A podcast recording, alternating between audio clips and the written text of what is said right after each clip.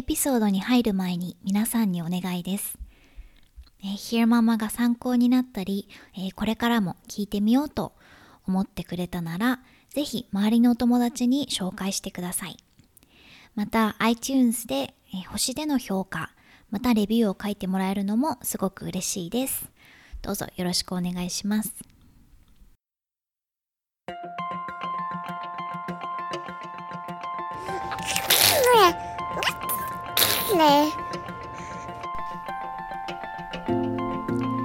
育児子育てポッドキャスト Hear Mama ひよママへようこそ。9ヶ月の息子がいるライター三橋ゆかりがアメリカカリフォルニア州ロサンゼルスから海外の育児子育てにまつわる情報をお伝えする本音を大事にしたポッドキャストです。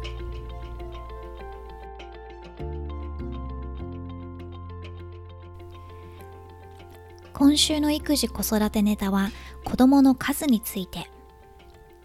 日本でどうなのかはわからないけれどこっちにいて感じるのは結構カジュアルにこの話題を振られることです。相手にしてみたら特に深い意味はなくて子供がいる人との話題の一つぐらいの気持ちなのかもしれないんだけれどもエンドレスだなとも感じます。まずは結婚しないのに始まって子供作らないの？で、やっと子供ができたと思ったら2人目は考えているの？ってもう続く。まあ、そもそも none of your business あなたには関係ないでしょうっていうか別にあなたに言わなきゃいけないことじゃないしっていうのもあるしでも最近は晩婚化が進んでその1人目には無事に恵まれたけれど2人目がなかなかできなくて悩んでるっていうご夫婦も多いしセンセティブなトピックだったりするのでうん配慮が必要なんじゃないかなと思ってます。でまあ何人子供を作るのかっていうのはどこまでも個人的、まあ、夫婦にとってプライベートな決断でただ人が理想の子供の数みたいなものを持っている場合明確に何人子供が欲しいっていうのがある場合その人数を達成できた時の方がハッピーだという調査結果はあるらしいです。今回これについては、うん、詳しくは触れないんだけれどもうん。その中には家族を作る段階で子供の数が決まっている欲しい子供は何人っていうのが分かっている人もいるけれどもそんなに明確に理想の家族の大きさというのを持ってない人も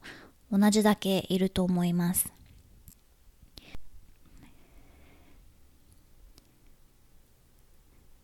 今回少し調べてみると中には自分がまた一人もう一人と子供を作ろうとすることに自分自身について深い意味をこう乱してる女性もいたりして例えばあのママであること主婦であることで、まあ、もちろんこれは本当にフルタイムの仕事なのでそれ以外の自分についてこう深く考えずに済むから、うん、その後じゃあ子供がある程度手が離れた時にどうするのかみたいなこうとても難しいトピックを先延ばしにできると。うん。で、それを避けられるから、まあ、3人目を作った部分があることを否めないっていうようなことをすごく本音で書いている。これは子育てのコラムニストの女性で、ニューヨークタイムズに寄稿している記事で、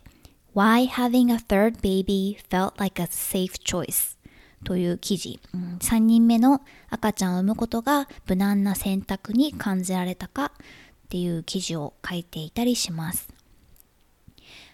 いろいろ本当に意見はあるし、人それぞれだとは思うんだけれど、私の中で考え方としてしっくりきた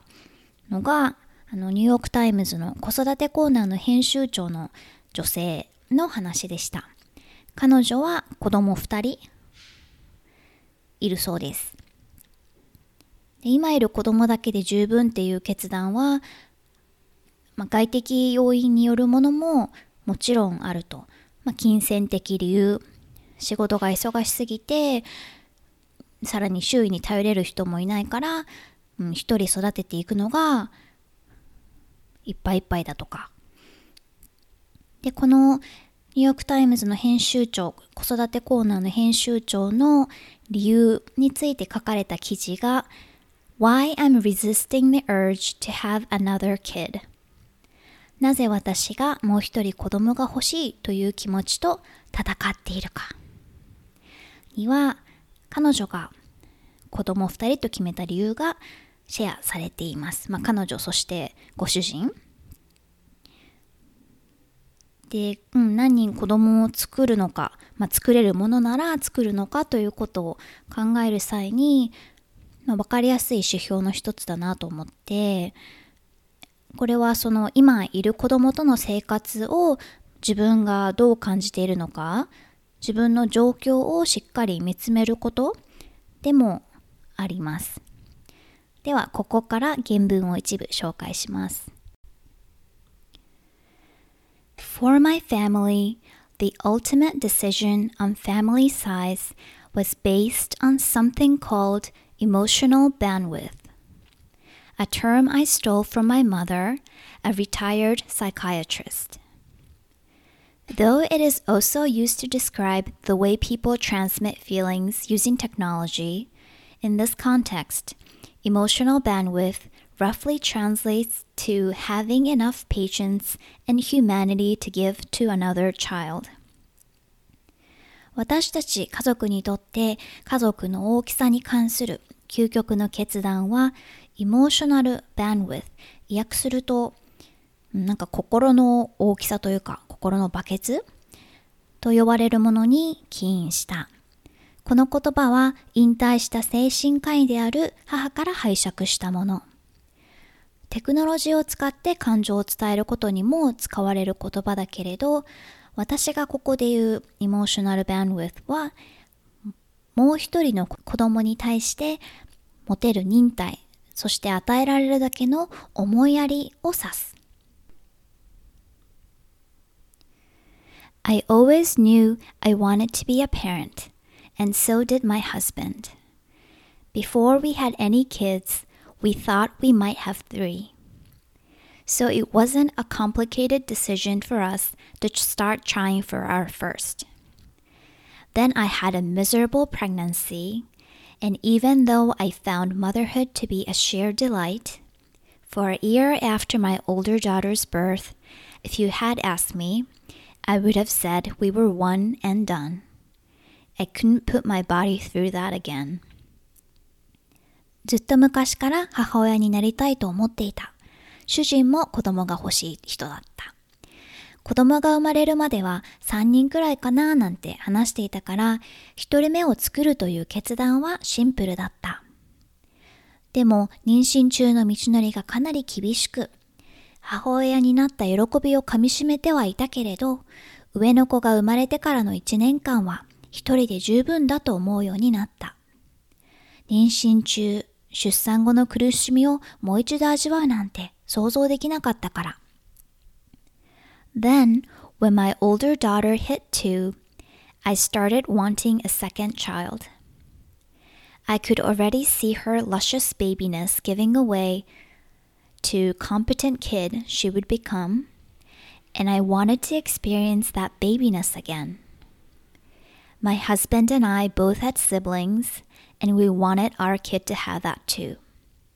Still, Part of me wondered if doing it again was insane because pregnancy was rough on me. But the innate desire for another child prevailed.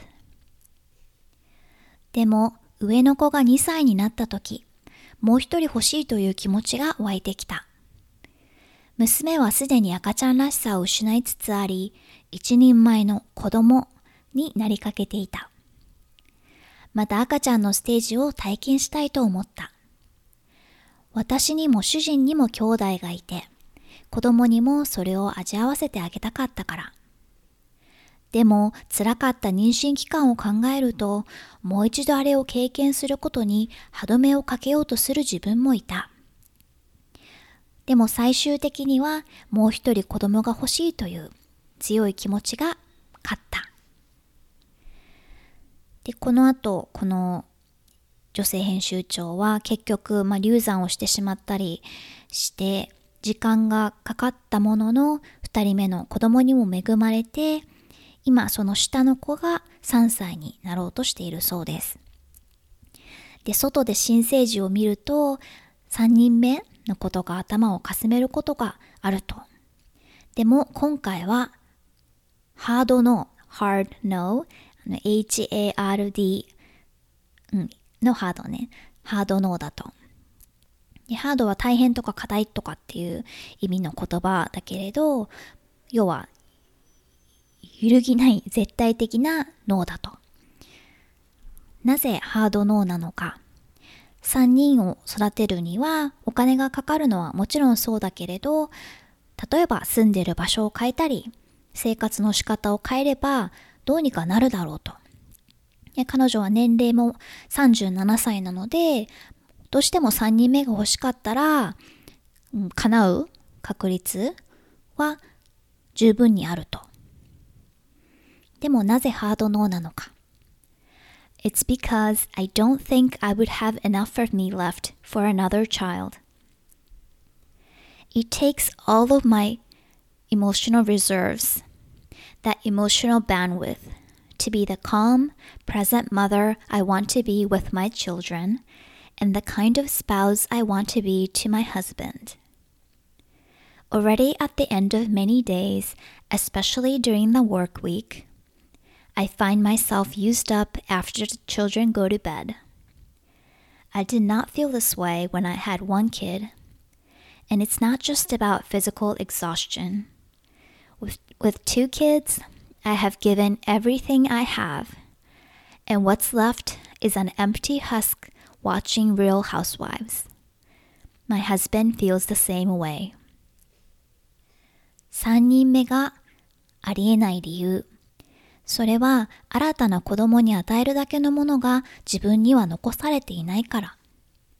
冷静で落ち着いたママ、子供の相手をしっかりしてあげられるママ、そして主人に対してこうありたいという妻でいるために、emotional bandwidth、心のバケツを使い切っている。すでに仕事がある平日は、特に子供を寝かしつけた後に、疲れ切った自分がいる。子供が一人だけだった時はこんな状態にはならなかった。それに、これは体が疲れ切っているということだけにとどまらない。二人子供がいると自分が持っているものをすべて捧げている状態。彼女らに全エネルギーを注いだ後に残っているのは Real Housewives というドラマをただぼーっと見るだけの抜け殻の自分。これは主人も同じ。Everyone has a different emotional bandwidth. And while I occasionally look at parents with three or more kids with something akin to envy, like they must be more evolved and empathetic humans than we are, I remind myself that it's not a competition. Accepting our own limitations is the key to making our family feel whole as it is. 人の心のバケツの大きさはそれぞれ。 3人以上子供がいる夫婦を見て羨ましく思うこともたまにはある。彼らは私たちより与えられるものが多いんだろうと。でもこれは競争じゃないんだということを自分に言い聞かせる。自分たちの限度を受け入れることこそ今の家族をありのままに受け入れるための鍵かもしれない。何人子供を作るかっていうことは、まあ、いろんなタイミングでいろんなことを理由に意思決定みんなしていくことだと思うんだけれども今回は私の周りのママ友さんの意見を少し紹介したいと思います。で、私が仲良くしている人たちなので、みんな基本は息子くんと同じくらいの子供がいるママさんたちです。なのでもう少しお兄ちゃんとかお姉ちゃんのお子さんがいるママはもう一人子供を作るっていうことに関して違う意見を持ってるかもしれません。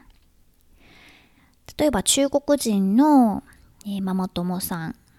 すごくいい人で仲良くしてるんだけど、彼女は中国のその一人っ子政策の時代に生まれていて、旦那さんも同世代で、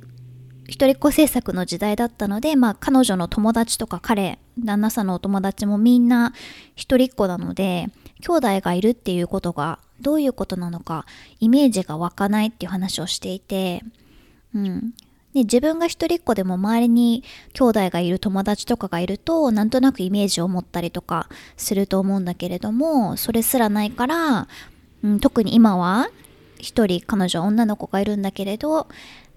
次の子供のことはまだ考えてないというふうに言ってます。これはママ友さんではなくて最近公園で話をしたママさんで彼女はあの上に3人子供がいて確か男の子女の子女の子だったかな？で一番上の子が小学校高学年ぐらいだったのでもう随分お兄ちゃんお姉ちゃんででさらに4人目の子供が3ヶ月の男の子でしたで、だいぶ上の子たちと間が空いてるから、赤ちゃんのことが本当に愛おしくて仕方がないっていう感じで、うん。で、子供が小さい、まだ一人目の子も小さくて、もう一人いると、ね、二人同時に面倒見なきゃいけなくて多分てんてこまいだと思うけれど、上の子たちは勝手に遊んでるから、ママは本当赤ちゃんのお世話に集中できてる感じで、あとお手伝いもしてくれてたし、なのでやっぱりちょっと上の子とどれだけ年が離れてるかはでまた全然違うんだろうなと思いました。で、うんと、前にも言ったかもしれないけれど、韓国人のママ友さんは自分の彼女と同居していて、親がすごく面倒を見てくれるので、もともと彼女自身もおにお姉ちゃんか、うん、2人姉妹でいるので兄弟は作ってあげたいと思っていて、うん、今ヘルプがあるうちに2人目を作っちゃいたいってことをまた娘ちゃんが本当8ヶ月とか、うん、ちっちゃい頃から言ってました。この前プレイデートをしたアメリカ人の、ママは一人目の子供を産むまでは、旦那さんとも二人以上欲しいって話をしてたんだって。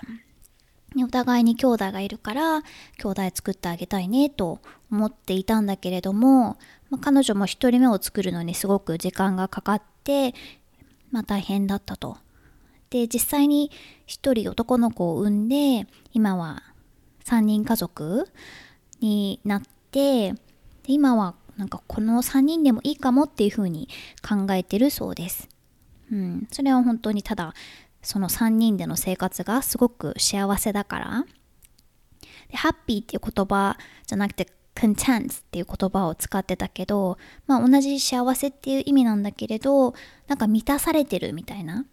意味合いが大きい言葉。で今の状態にすごく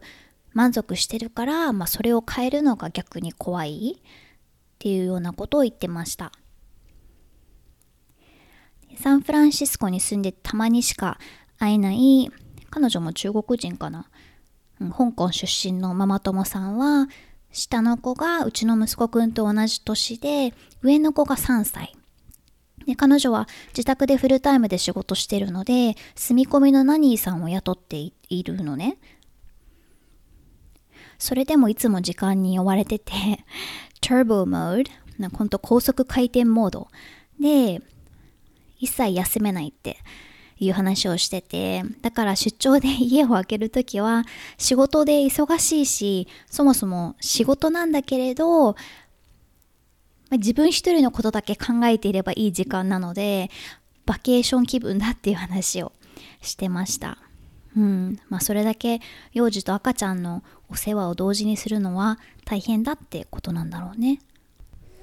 録音後期息子くんが歩き出したって話はしたかな。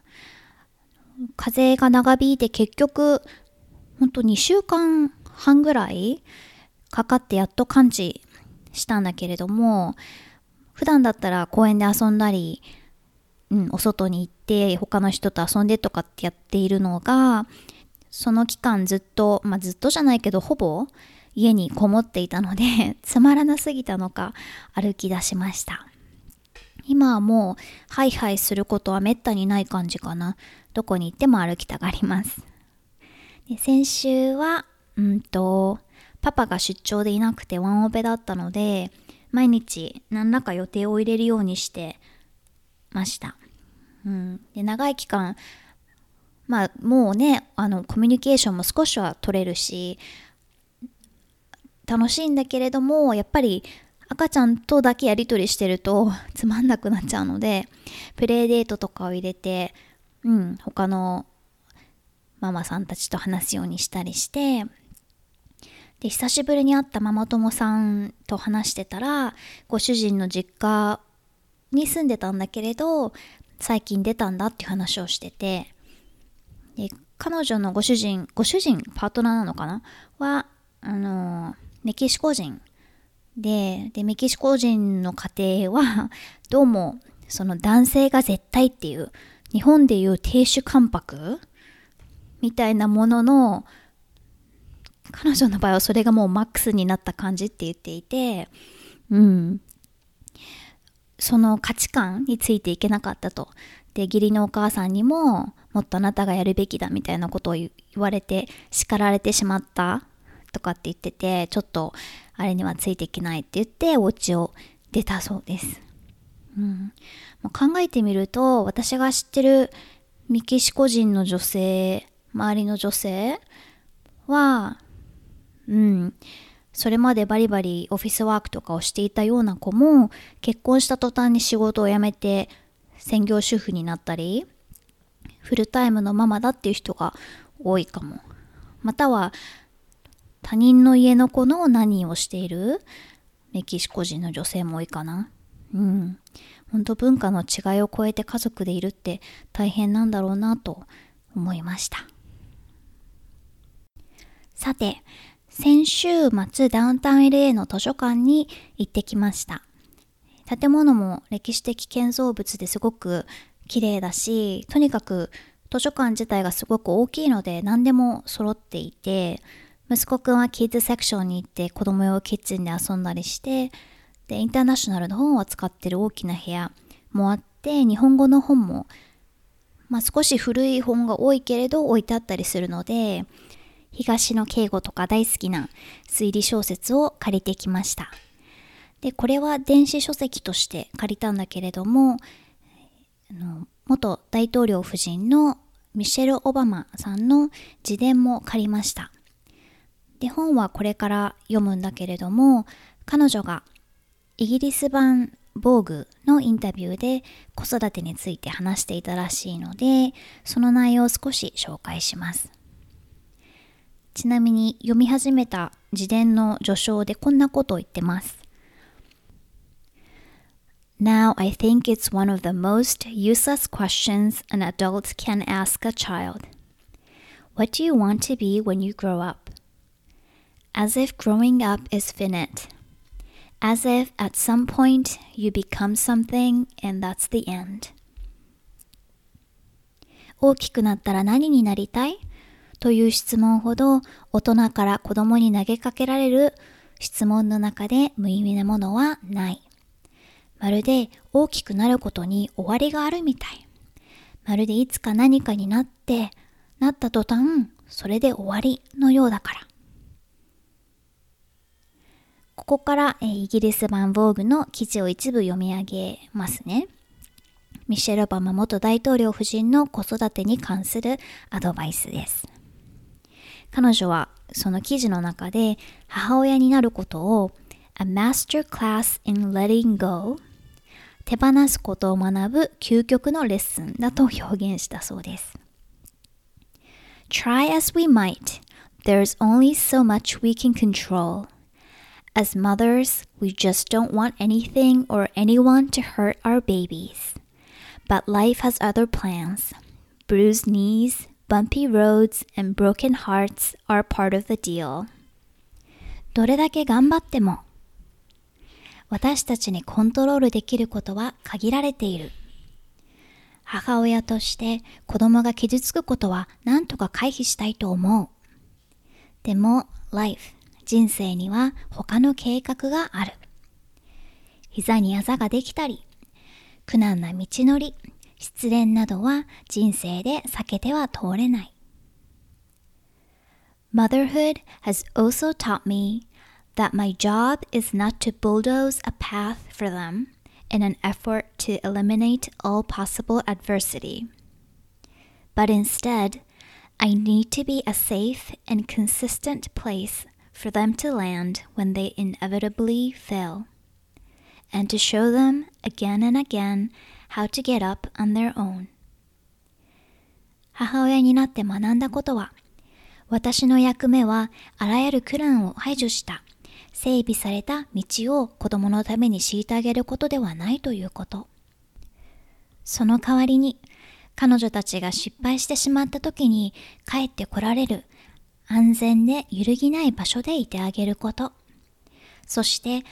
自分の力で立ち上がるということを何度も教えてあげること。この前、うちのビル、私たちが住んでいるビルの、まあ、メンテナンスをしているメキシコ人のおじちゃんがいるんだけれど、その人はもう20、22歳と20歳の息子さんがいて、で、彼が本当いくつになっても心配は絶えないし、むしろ大きくなってからのが心配するって。例えば息子さんがバイクに乗るのが好きで、普段からバイクに乗ってて、車よりも事故に遭う確率、それから大きな怪我に至る確率も高いって言って、もう本当気が気じゃないっていうことを話していて、子供が大きくなったら、ね、一切そういう心配がないかっていうと全然そんなことはなくて、っていうことを考えると、このミッシェル・オバマさんの言う、安心して帰ってこられる場所でいてあげる、いつでも味方だよっていうのを子供たちが分かってるようにしてあげるっていうのが一番だって。うん。子供たちのトラブルをなんか解決してあげようみたいな、うん、心配でそうしちゃうっていうのはあるけれど、すごく、まあそうありたいなって自分が親としてこれから息子くんが大きくなっていくにつれて、まあそういう親でいられたらいいなというふうに思いました。最後に、うんと、今週の育児子育てネタに戻るんだけれど、私個人は、さっき話したその最近プレイデートで遊んだアメリカ人のママで3人家族で今すごく幸せだから次の子のことはちょっとまだ考えられないっていう話をしたけれど彼女の気持ちはすごくわかる。今やっぱりすごくこう安定してるし少しは余裕まあ少なくとも息子くんが新生児とかの時に比べればうんこうなんだろうな。I know what I'm doing なんか自分で母親としてすべきこととかこうしようとかっていうことが分かっているのでまあ安定しているし、まあ、ちょっぴりだけれど余裕もあるっていう状態でだからこそ育児を楽しめるっていうのが今ここに新たに新生児の、うん、赤ちゃんが加わったとしたら、うん、多分今みたいにその余裕が全くなくなっちゃうから息子くんに対しても優しいお母さんありたい自分でいられるのかっていうのがちょっとわからないしサポートを得られるなら、まあ、それがベビシッターさんなのかまあ、うん、多分私たちの場合はアメリカに住んでるので難しいけれど家族のサポートなり何らか、うん、あればまた違うけれどっていうこととかを考えている状態。これはママ友さんとも話したけれど彼女も私と同じ年なので、うん、時間はねもう刻一刻と迫っているというか待てば待つほど赤ちゃんを授かりにくくなるっていうのはもう動かしようのない事実なのでその辺ちょっと考えるにあたって自分自身のためにも今回はこのネタを選んでみました。少しでも参考になったら嬉しいです。今回も Hear Mama を聞いてくださってどうもありがとうございました。ではまた来週。